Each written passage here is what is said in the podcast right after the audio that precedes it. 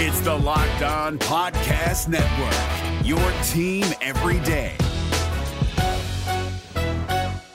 Kyle Krabs here, host of Locked On NFL Scouting. Join Joe Marino and me every day as we provide position-by-position analysis of the upcoming NFL Draft. Check out the Locked On NFL Scouting podcast with the Draft Dudes on YouTube or wherever you listen to your favorite podcasts. You are Locked On Cowboys, your daily podcast on the Dallas Cowboys, part of the Locked On Podcast Network, your team every day.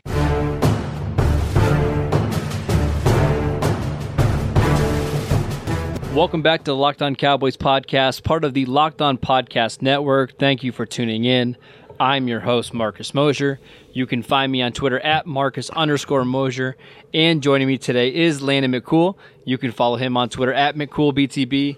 Landon, how you doing today, sir? Doing good. We're trying to keep everyone going, keep the momentum going all the way to training camp because it's a desert out there, like we talked about.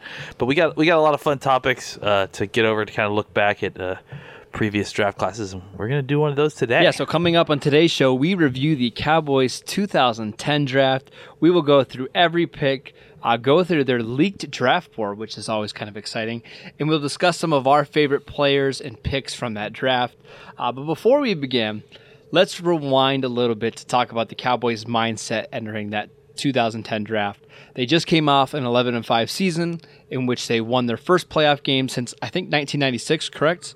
They were right. They were crushed by Minnesota in the divisional round. And if you remember that game correctly, that's the game that the Vikings defensive line just absolutely murdered their offensive line. They had go ahead. Ate them up on the right side all day long. I remember that game very well. It was specifically Jared Allen, if I'm not mistaken, just eating up Mark Colombo. And I think that may have been Mark Colombo's.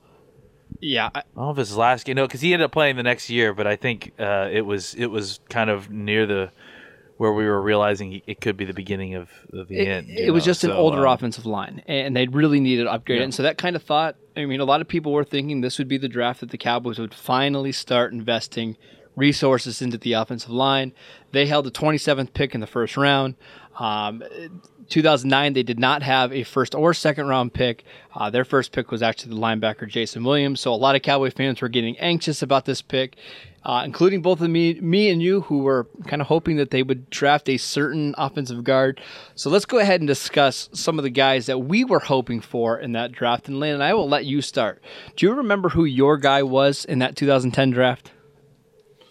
Well, let me be clear. Definitely, the guy that I had targeted for the Cowboys throughout the draft was Mike Iupati. That was all under the assumption that someone like Dez Bryant would never make it to the Cowboys. Yep. Like the Cowboys would never have an opportunity to even get a Dez Bryant. So, Dez Bryant, in a couple of years, in a couple days, whenever we talk about the whatever class it was that Mo Claiborne went in, 2012, much like that, where I just, you know who the player is because you're studying the draft class, but you don't really think that the Cowboys have an opportunity to get that player. It was shocking when the Cowboys got him. So for me, I think we talk about Mike Iupati. I mean, offensive line was very much the focus of where we were going at that point because we were trying to, rebuild what was quickly depleting offensive line and a talent due to talent and age, sort of crossing paths, And I think that, when it all went down the way it did, I think it was quite surprising, actually, if I remember exactly how I felt. Well, let's go ahead and talk real quick about some of those offensive linemen that were available, because this was a great year if you needed one. In the top five picks was Russell Coon and Trent Williams. The Cowboys also liked Mike Iupati a little bit. Brian Balaga went at pick 23. Marquise Pouncey went in the middle of the first round. Just a really good year for offensive linemen. I actually went back and I looked at a bunch of different mock drafts just to kind of see who people were projecting at the time. And I came out with five of the most common names. I'm going to go through them really quickly. You'll remember some of these names, and you're going to get a kick out of who the Cowboys may have been interested in. But the most common name for the Cowboys in the first round was safety Taylor Mays from USC. The next was center Marquise Pouncey, Jason Pierre-Paul, Golden Tate, and then an offensive tackle, Charles Brown from USC.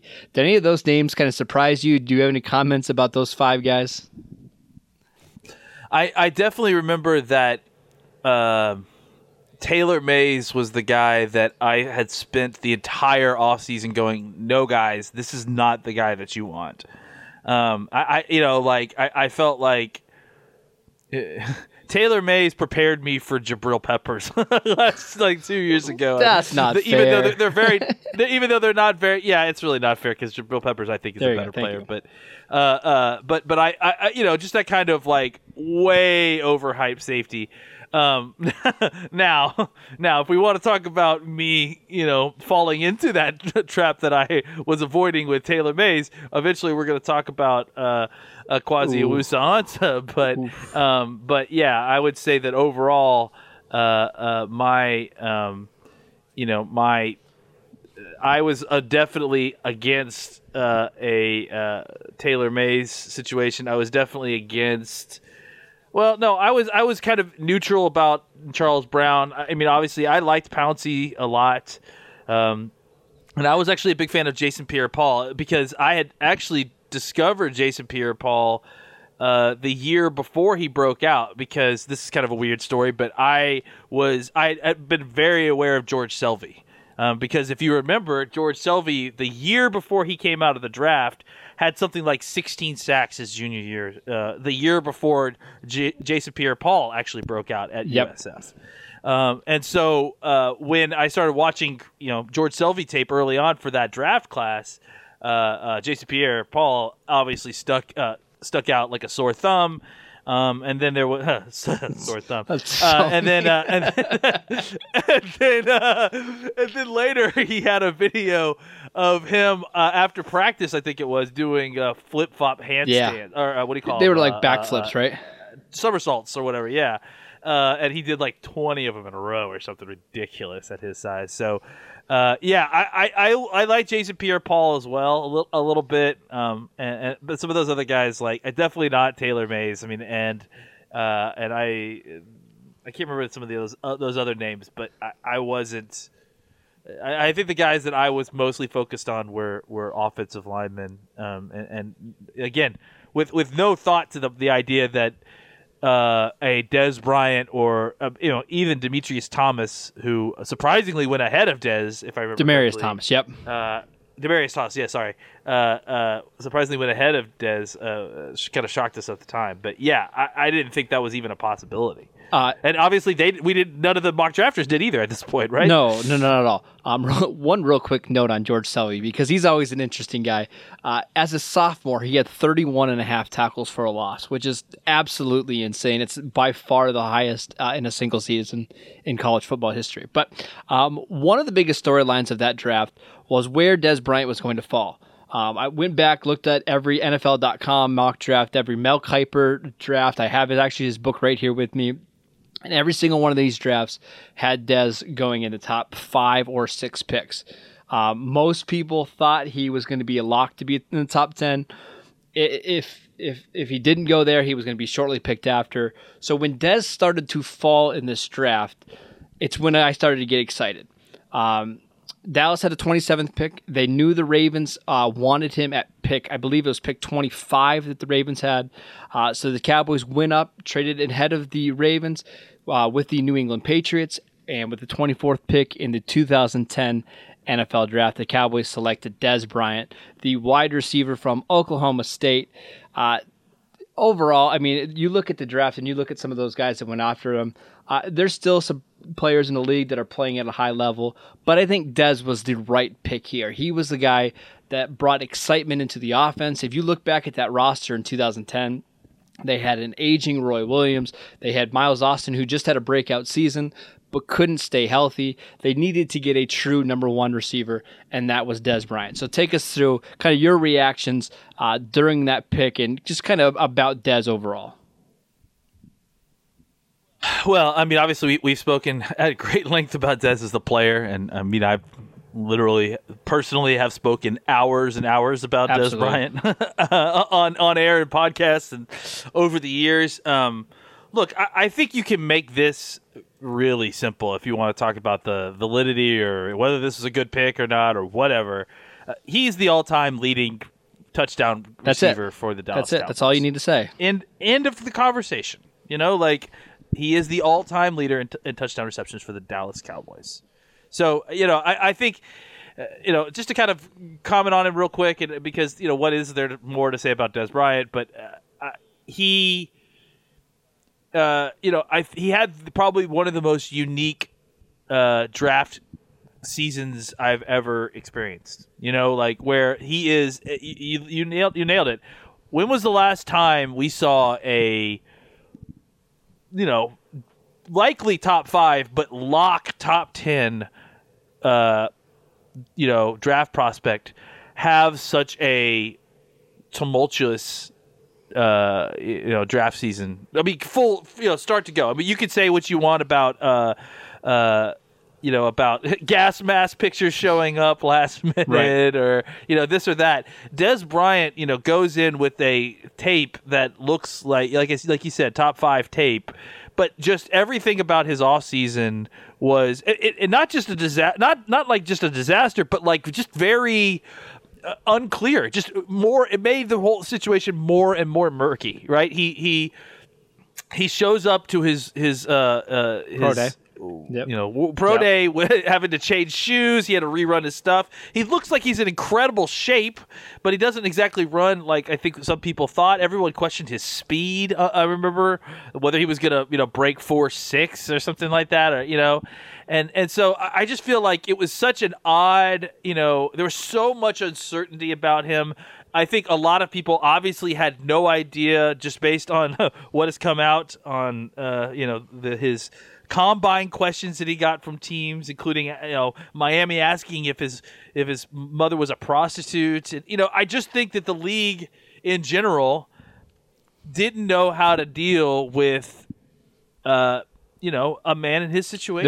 There was other questions about whether he could read. There's a story out there about a team bringing a children's book to an interview and asking him to read it because they didn't believe he could read. Yeah. And I think that I think that you know, the Dez Bryant to me just showed how flawed the process is in a lot of ways for that teams clearly don't know how to identify, deal with, or relate to people that clearly had different upbringings than they did. I mean, this was Dez Bryant. Has been a lot of things. He's been a victim of what you want to call child abuse, or a victim of poor parenting, or bad situation, or rough upbringing. However you want to word that, he's had some issues with anger before. All of this is part of a very complicated person that had a very complicated upbringing. I think Dez Bryant is a fantastic person. I think that you know, I would have no. I have a 3-year-old daughter. I would have absolutely no qualms with you know, bringing Dez Bryant around my 3-year-old and you know what I'm saying? Like, I think that he is a good person at heart. I think that, you know, he has some complicated issues based on how complicated he is, and I think that made things uncomfortable for a lot of teams. And you could, you know, say what you want about the Cowboys, but they were willing to embrace that, take that on. And as much as everyone wants to talk about, you know, the issues with the Cowboys taking on troubled players, I think Dez Bryant is a guy who, you know, despite maybe not having a drug problem or, you know, being an actual thug who, you know, actually is trying to go out and, you know, rob people or, you know, just be involved with guns or violence or any of that kind of thing, like, that Dez Bryant, you know, could have gone either way, and the Cowboys were able to get a, obviously, monumental, epic, record-breaking production out of the guy, and you know, Dez Bryant was able to pull it all together in a way that worked. So I think that would it have worked out as well if he had gone to another team? I don't know, but I think both Dez Bryant and the Cowboys deserve a lot of credit for 7 fantastic years that they got out of the play. The Cowboys had Dez Bryant as their 12th overall player in that draft. And we know that because after the draft, Blogging the Boys, a Blogging the Boys user named Raquim, was able to piece together the entire Dallas Cowboys draft board by using a few leaked pictures. We can run through their top 10 picks really quickly because this is, again, a fantastic article. This is one of 3 draft boards that has been leaked by the Dallas Cowboys and has been put together by Blogging the Boys. Let's go through their top 10 players really quickly. Number 1 was Sam Bradford, who did go number 1 overall. Maybe the most interesting thing is they had Gerald McCoy as their second best player in the draft. Ndamukong Suh was the third player.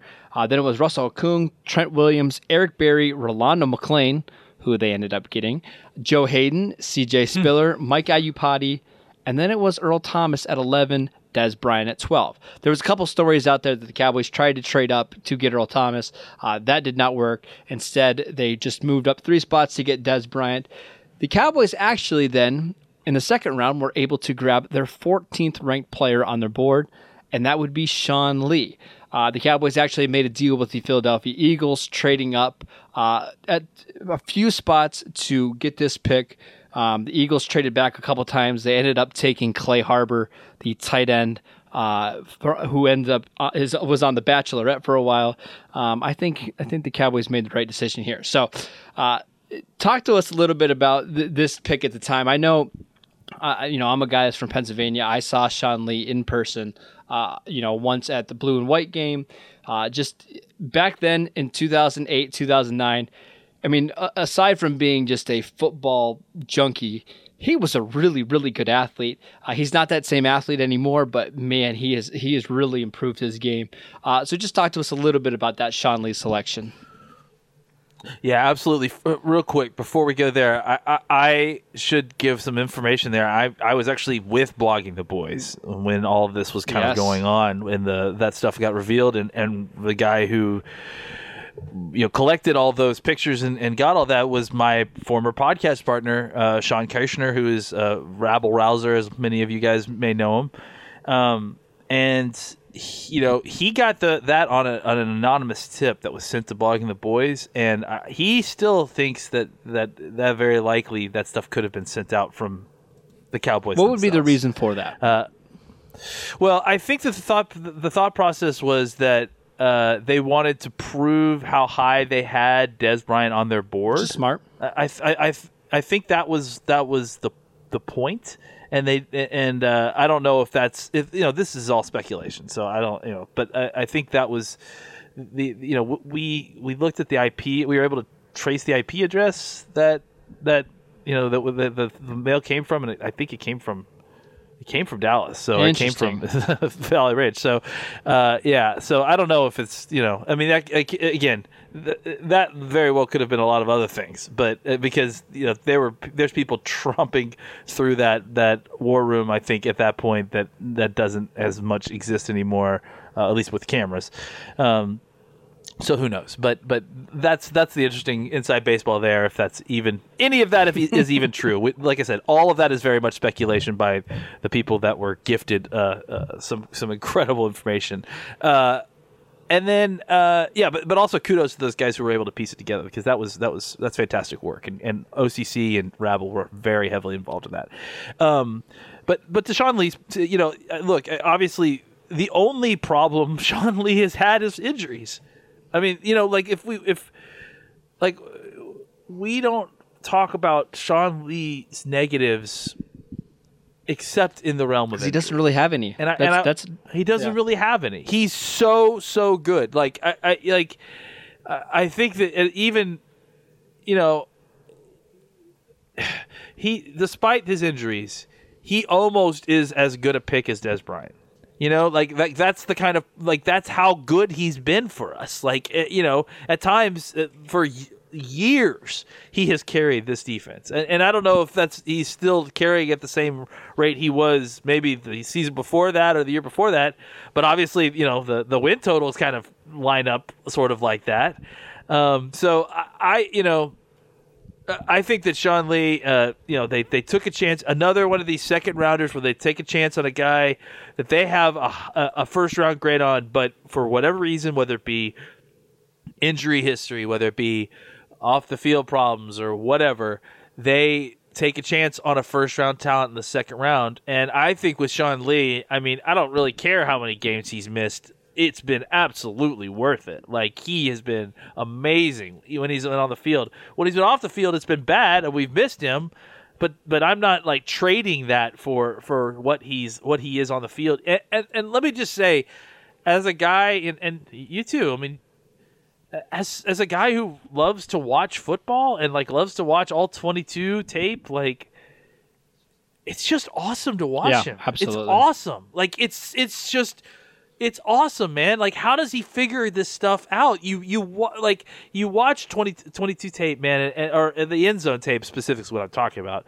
And you know, you see all these bodies moving, and anyone who's played linebacker before, and I played linebacker in high school, like, it's a mess when you're on the field at the site. Like, you're seeing bodies move all these different directions, and the reason they teach you to look at your cues is because if you don't have eye discipline, if you don't know exactly where to look for what you need, it looks like a mass of humanity. It doesn't look like anything. You can't. It's incredibly difficult to see what's going on. So, as someone who's seen it from that angle and watches him effortlessly move through bodies, move around people, whilst maintaining focus on exactly what is happening is just so insanely impressive. And he's, probably when he's healthy, he's as good as any run and hit linebacker in the league. And I think he's, his talent or his high ceiling is as good as almost any run and hit linebacker who's ever played. I think the world of Sean Lee. And despite what you say about the injuries, or anyone will say about the injuries, I think he, a steal still in the second round. So one of the fun things that we can do because of this draft board is we can pretty much guess as to what the Cowboys probably would have done if they didn't make any moves in the first two rounds. If you look at the draft board in the first round, if they did not get Dez, their highest ranked player was Jared Odrick. Defensive end who got drafted by Miami. I think they made the right call there. If it wasn't Sean Lee in the second round, I mean, you're talking about some pretty players. Corey Wotten, who I think played for the Bears a while, Joe McKnight, the running back from USC, Chad Jones, Colt McCoy, Taylor Price. I mean, the Cowboys nailed that about as best as they could with Bryant and Sean Lee. Let's go ahead and move on to the Cowboys' fourth-round pick, and we're going to go through some of these a little bit quicker. But this is a guy that I actually got to see a lot of because he played at a school called IUP, University of Pennsylvania, which plays my hometown rival of Edinburgh University. I got to see him in person. And I was shocked that was an NFL player. I guess I never thought that Akwasi Owusu-Ansah was the guy that was going to make it in the NFL, but the Cowboys picked him in the fourth round to be this combo cornerback safety. What do you remember about Akwasi Owusu-Ansah, and were you excited about the pick? I was. Mea culpa on it. I liked Akwasi Owusu-Ansah. He's a great athlete. He was an incredible athlete, and I thought that he had the ability to kind of play that nickel-back safety combo. Really, I've just a Darren Woodson clone would be nice. Why not? Thank you. That'd be great. In the fourth round, fantastic. Look, obviously it didn't work out for him, and he played only, I think, like 3 years and played only in 15 games or something like that. So he, I just think that he couldn't grasp what was going on. He couldn't translate the athleticism to. Yeah. And it was like, I think it was just too much. And I think the problem is that, especially at that position, you're asking him to play in a complicated nickel position. There's a lot of processing. I think that's just not his game. And or it wasn't his game. So obviously that was a missed pick. And he goes on the, on the what was the name? Is the God? I can't believe I forgot these guys' name. Matt Jones. What was the name of the unicorn? The other safety, the guy from Johnson. Matt Eastern Johnson. Washington. Matt played Johnson. In the red field. Yeah, yeah. I watched those YouTube highlights. Yeah, I don't know how many times. Oh man, yeah. Like so it goes on the scrap heap of safeties that never quite got off the runway. All right, so they actually had some more success on day 3.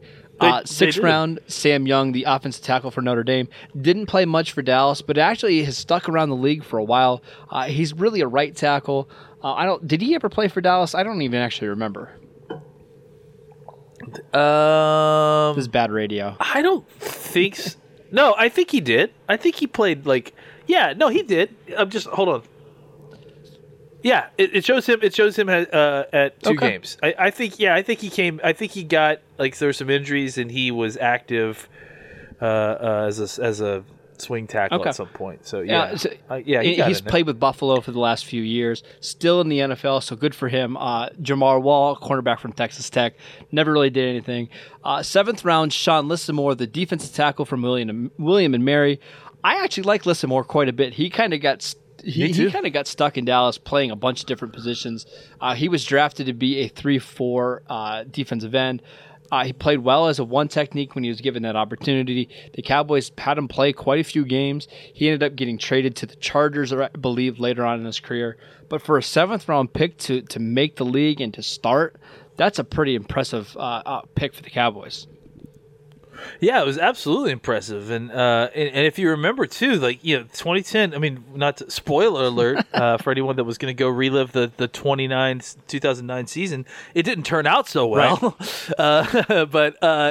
What happened is that obviously Wade Phillips got fired, and then they transitioned defenses, and Sean actually was one of the guys who was able as a defensive lineman to make that transition and do pretty well, because obviously he was a perfect fit for playing that sort of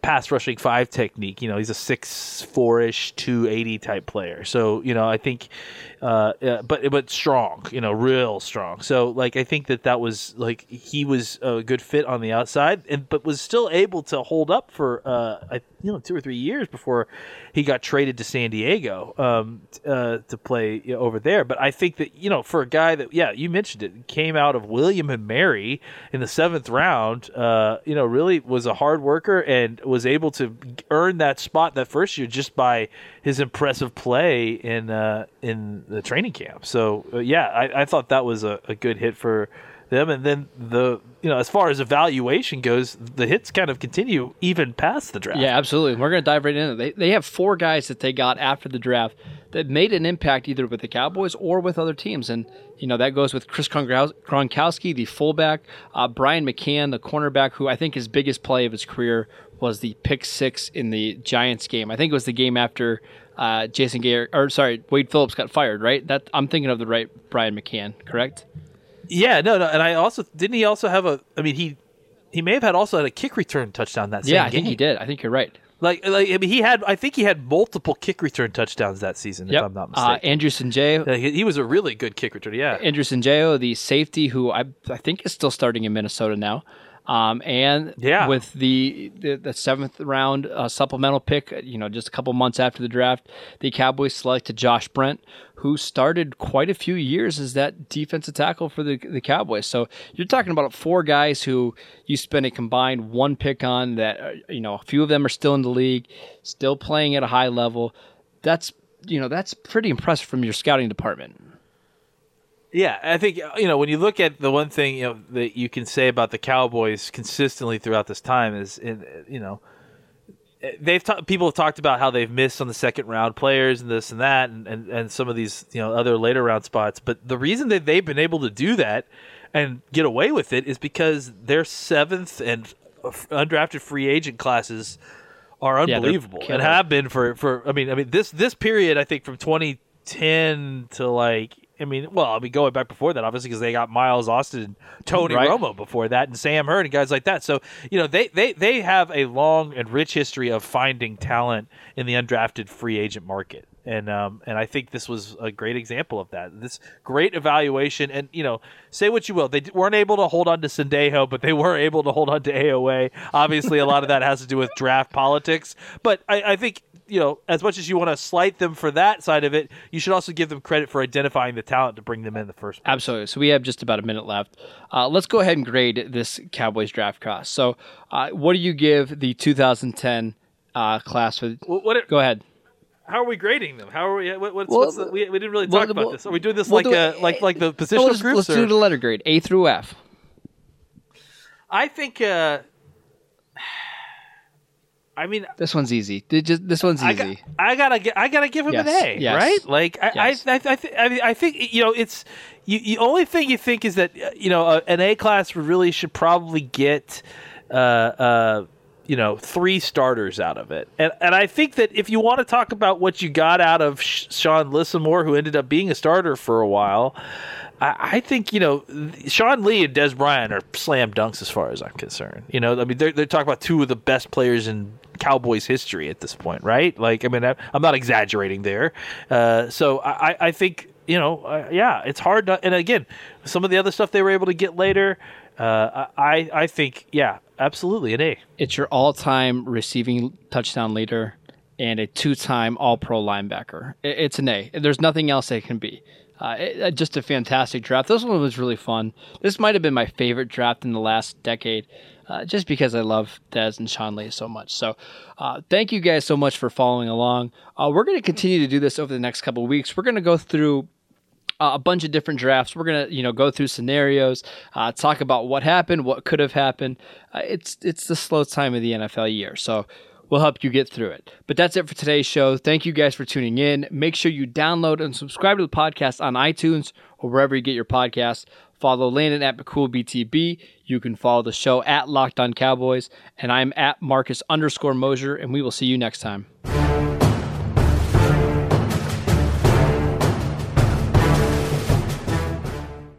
Is your team eliminated from the playoffs and in need of reinforcements? Maybe it's time for a rebuild, or maybe they're just a player or two away from taking home the Lombardi Trophy.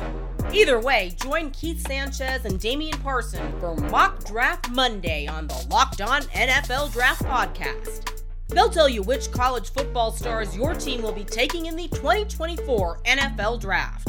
Check out Mock Draft Monday on the Locked On NFL Draft Podcast, part of the Locked On Podcast Network, your team every day. If you're looking for the most comprehensive NFL draft coverage this offseason, look no further than the Locked On NFL Scouting Podcast. Join the draft dudes, Kyle Krabs and Joe Marino, as they go position by position through the NFL free agent class and into the star-studded crop of college stars who will be selected in the 2024 NFL Draft.